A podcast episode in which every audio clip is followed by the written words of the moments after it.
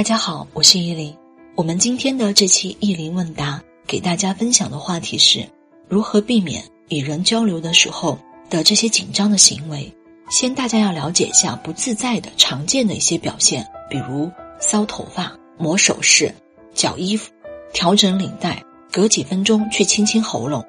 再有反复的去拨弄圆珠笔、摆动双脚，还有呢，在公共场所去咬手指甲。这些都是很紧张行为的一个表现，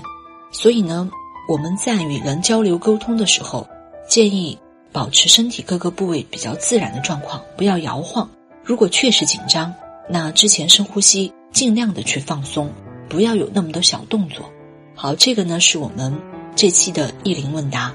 谢谢您的收听，愿你一切安好。